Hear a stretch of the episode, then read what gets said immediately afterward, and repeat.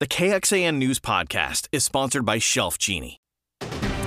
Travis County fentanyl overdose deaths doubled in one year. The new numbers highlighting the problem in Travis County and the new plan to save lives. And the new bipartisan bill to keep children off of social media.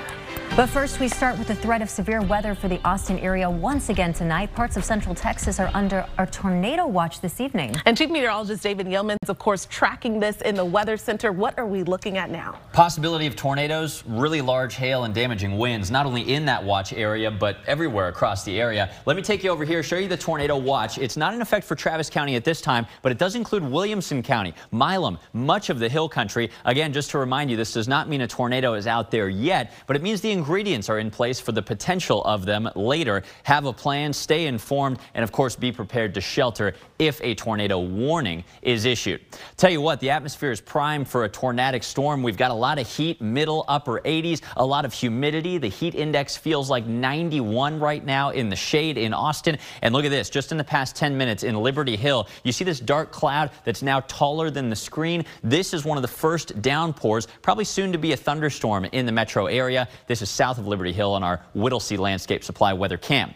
Everybody's pretty quiet so far, including in Austin, but this is the little shower, not yet a storm that we just looked at. There's Liberty Hill. It's heading your way. We'll keep an eye on it. Nothing threatening quite yet, but this is what was coming our way later. A couple tornado warnings west of Waco. A cold front with a severe thunderstorm on it approaching San Saba County. Lots to cover through the next few hours and another threat of severe weather on Friday. We'll have your high resolution forecast and a look toward rain affecting the weekend coming up. First, though, scan this QR code on your screen now to help stay on top of the developing weather tonight. It'll take you to a free download of our KXAN weather app, which alerts you if dangerous weather is coming your way. David, thank you so much. Now, our top story tonight fentanyl is killing more people than ever before in Travis County. A new report out just today shows fentanyl involved accidental overdoses more than doubled between 2021 and 2022. And this morning, county leaders laid out how they plan on tackling that public health crisis. KXAN Sarah Alshay shares what those initiatives are and how families impacted by fentanyl feel about it. It can and has destroyed families. Reed and Jerry Norman say their son Aaron passed away back in 2021 after taking a fentanyl laced pill, a loss that's never gotten easier to handle. It's shattering, it really is. Here we are, it's over, it's been over two years ago. It still hurts just as much now as it did on day one. And it's now a community wide problem that's gotten significantly worse. Numbers don't lie, and these statistics deliver a sobering truth about what's happening in our community. An increase of 108%. That's how big of a jump the Travis County Medical Examiner's Office saw in fentanyl related accidental overdoses in one year. At a news conference Wednesday morning, Travis County Judge Andy Brown said he plans on asking the Commissioner's Court for $750,000 for the 2024 budget to support an overdose fund. The funding would go to building a more robust response for emergency community needs, expanding critical infrastructure for organizations engaging in outreach and recovery, and having a county fund to tap into during emergencies. Along with those improvements, the Norman family says they'd also like to see more education and awareness to help prevent younger people from taking drugs in the hopes that other families won't have to lose their loved ones. Get the word out that it is a real thing and it's not a friend to anybody. It can happen to anybody. Sarah Alshah, KXAN News. And today, the Travis County Sheriff also said her office is working with mental health professionals to address schools on the growing number of youth overdoses. She says they'll launch an awareness page on their website that includes testimonial videos from parents who have lost their children to fentanyl. Going in depth right now, drug toxicity leads as the number one cause of accidental deaths in Travis County. In 2022, it killed twice as many people as the second leading cause of death car crashes. And taking a closer look at the numbers, in 2021, nearly 300 people in Travis County died of accidental overdoses, around 100 of those involving fentanyl. Last year, those numbers jumped to over 400 overdoses, with close to 250 of those involving fentanyl. And the age group most affected 31 to 40 year olds who accounted for about 100 of those deaths. A media giant and a state governor may soon face each other in court. Today, the Walt Disney Company has filed a federal lawsuit against Florida Governor Ron DeSantis and other state officials alleging a targeted campaign of government retaliation. DeSantis and the entertainment giant began fighting last year when Disney criticized the Florida government for its, quote, parental rights in education bill. Some call it the Don't Say Gay bill, which became law in early 2022. Afterwards, the governor threatened to revoke Disney World's special self-governing privileges in the Orlando area. Disney alleges that retaliation campaign, quote, threatens Disney's business operations, jeopardizes its economic future in the region, and violates its constitutional rights. A bipartisan group of senators wants to take a stand against the harmful impacts of social media. As Basil John reports, they say this will give parents more control. A group of senators from both parties say their new bill protects kids from the harms of social media. Our bill is a common sense, bipartisan approach to help to stop this suffering. Enough is enough. The data speaks for itself. The legislation would ban social media accounts for anyone under the age of 13 on social media platforms like TikTok, Instagram, and Snapchat. The social media companies have had plenty of opportunity to do the right thing. They have failed to deliver. Connecticut Democratic Senator Chris Murphy says the bill also requires parental permission for users under the age of 18. This bill gives parents the ability to decide with their children when is the right time to step into this world. To enforce these requirements, the bill would create a new government run age verification system. This is simply applying the age old wisdom of mankind from the real world to the digital world. Arkansas Republican Senator Tom Cotton says this approach is necessary to keep kids safe in a digital world. They're too young to see a rated R movie. They're too young to be exposed to much of the content that is on social media. Some tech groups like NetChoice oppose the bill, saying Congress needs to find solutions that don't infringe constitutionally protected rights or violate privacy. Reporting in Washington, I'm Basil John. Here in Texas, the House gave the initial okay to a bill aiming to crack down on the content social media companies show to minors. Yesterday, they unanimously approved the SCOPE Act, which would prevent Texans under the age of 18 from having a social media account unless they receive parental permission. Texas bill is similar to bills just recently signed into law in Arkansas and Utah. Towns and cities up and down the Mississippi River are facing the possibility of flooding. How people here are preparing and why it's happening, even though no rain is falling. And a bill in the Texas legislature is hoping to give Texans and smaller communities better access to broadband internet. How much of Texas is lacking internet coming up? Millions of people along the Mississippi River and in parts of California are bracing right now for what forecasters warn could be record flooding. Some communities are already underwater, and forecasters warn the most severe conditions could still be a week away. Jay Gray shows us how people are dealing with the rising water. As the water rises, so do fears for millions along the Mississippi River. You look out, and this is sort of the worst part. Uh, there's nothing we can do. Disaster and emergency declarations already in place in communities from Minnesota through Illinois. Roads and parks closed. Crews racing to get sandbags in place. If the town has to shut down, it's going to be because we could not hold the water back. So then it might be a while. It's take a long time to pump all this water back out. Melting snowpack in some areas 6 to 18 inches, already pushing the river over its banks and into neighborhoods across the potential flood zone. Forecasters warning parts of Illinois and Iowa could see the worst flooding in two decades, with river levels expected to continue climbing through early next week. Melting snow in the mountains of California causing the same problems out west. Floodwaters forcing park officials to close down most of the Yosemite Valley until at least the middle of next week. Jay Gray, NBC News. The city of Austin is trying to attract would-be workers with a bit of cash. Today, the Parks and Recreation Department announced a new bonus program. So the department needs cashiers, ground assistants, and maintenance workers for this spring and summer. It has about 50 positions to fill. Now, to sweeten the pot, people can get up to $800 in bonuses. The department is also offering similar bonuses to lifeguards this summer. The jobs themselves pay $20 an hour. Texas lawmakers are hoping to make it easier for residents to get connected to the internet, what their new bill hopes to do and what it could cost. And another look at radar here as meteorologist Nick Bannin and I watch things closely in the Weather Center. Nothing threatening in our area quite yet, but our neighbors to the north have a confirmed tornado near Valley Mills heading toward the Waco area. Your forecast for our area this evening coming up. This KXAN News podcast is brought to you by Shelf Genie. I'm Rosie Newberry from KXAN Studio 512. Considering replacing your kitchen cabinets? Struggling to find or reach things? Go to shelfgenie.com slash Austin. Shelf Genie designs custom pull-out shelves for your existing cabinets, adding convenience and value to the most used room in your home. Shelf Genie custom pull-out shelves, everything in reach. Lawmakers at the Capitol today voted to put billions toward connecting Texans to high-speed internet.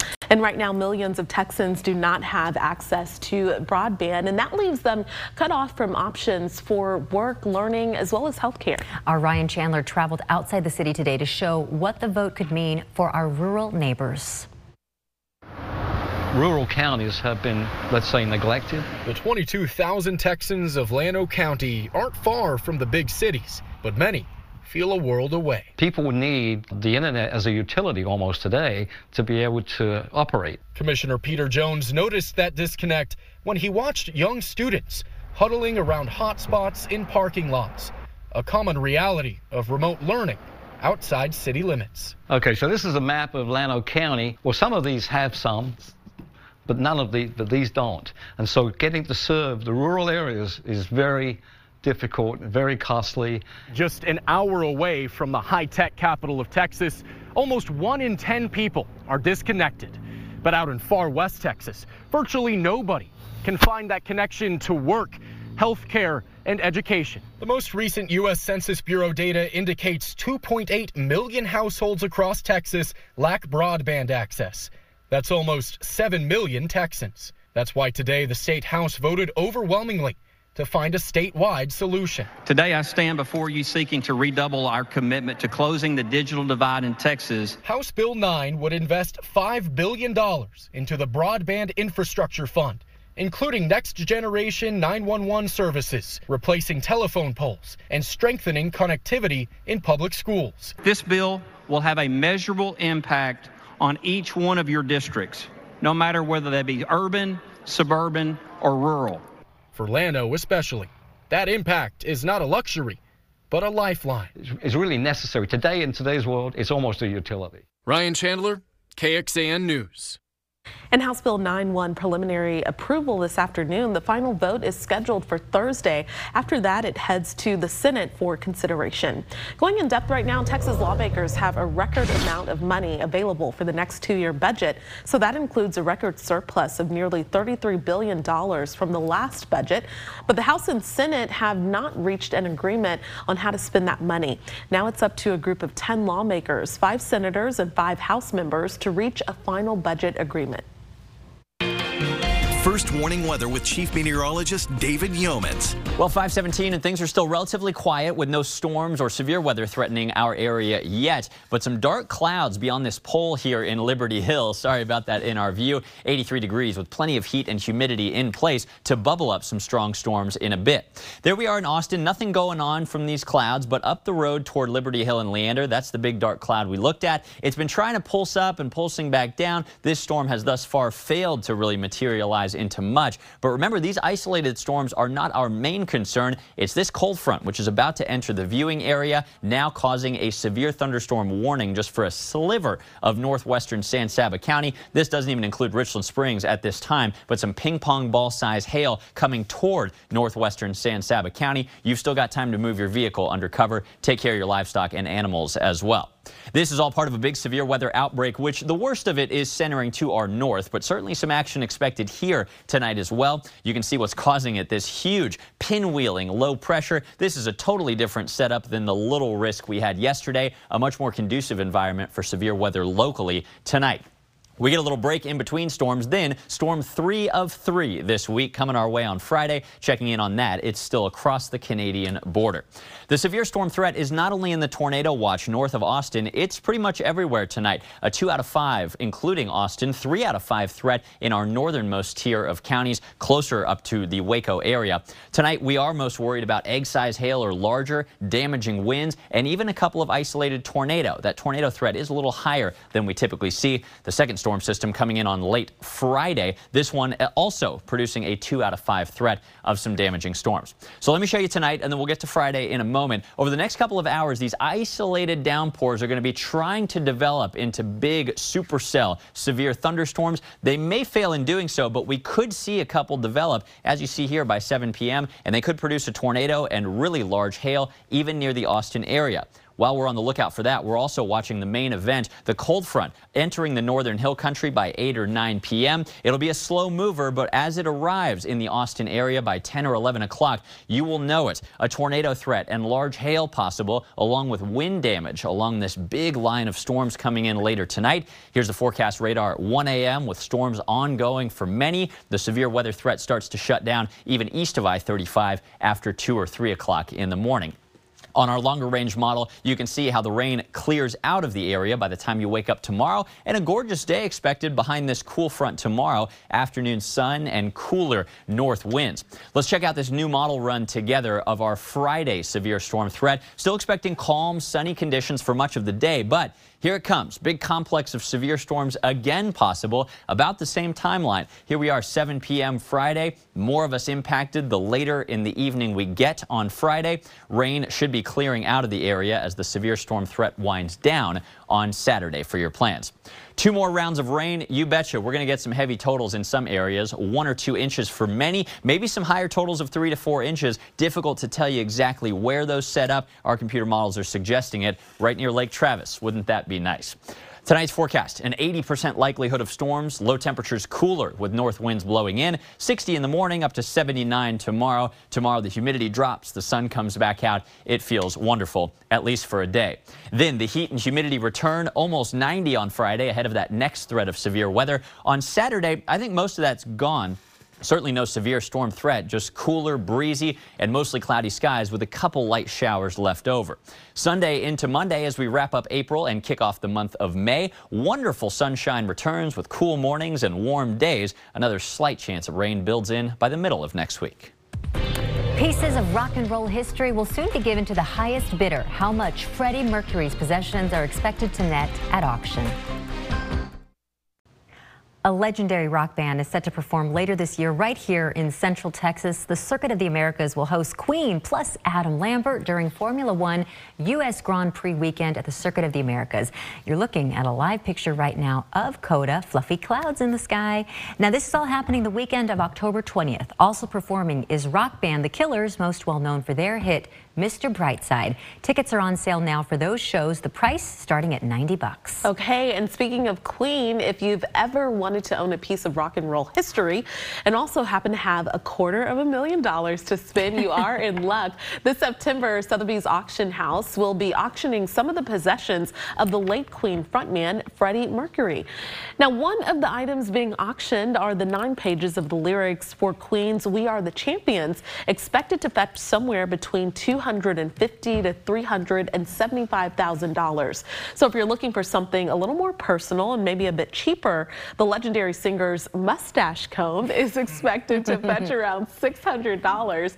Now the items will be exhibited in New York and LA before the auction and a portion of the proceeds will go to charity. Now I have the song in my head. Do you have a quarter million dollars? I don't, so this is out of my league. well, tonight on KXAN, a celebration of a legendary star, Carol Burnett. 90 years of laughter and love at 7, and then Chicago PD at 9 right before. We are back with you at 10 o'clock. Or you can join us an hour earlier for KXAN News at 9 on the CW Austin. You can find us over the air or through your television provider. Back with more next.